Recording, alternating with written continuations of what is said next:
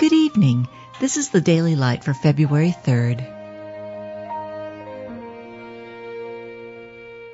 Be thou my vision, O Lord of my heart, not be all else to me, save that thou art. The darkness hideth not from thee. His eyes are upon the ways of man, and he seeth all his goings.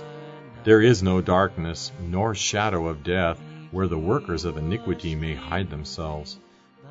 Can any hide himself in secret places that I shall not see him? Do not I fill heaven and earth, saith the Lord.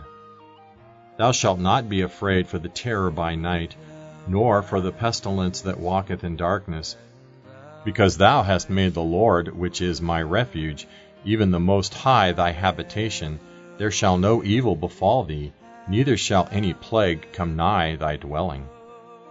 He that keepeth thee will not slumber. The Lord is thy keeper, the Lord is thy shade upon thy right hand. The sun shall not smite thee by day, nor the moon by night. The Lord shall preserve thee from all evil. Yea, though I walk through the valley of the shadow of death, I will fear no evil, for thou art with me. You've just been listening to the Daily Light, a daily morning and evening devotional of Scripture compiled by Samuel Bagster and published in 1825. High King of heaven, my victory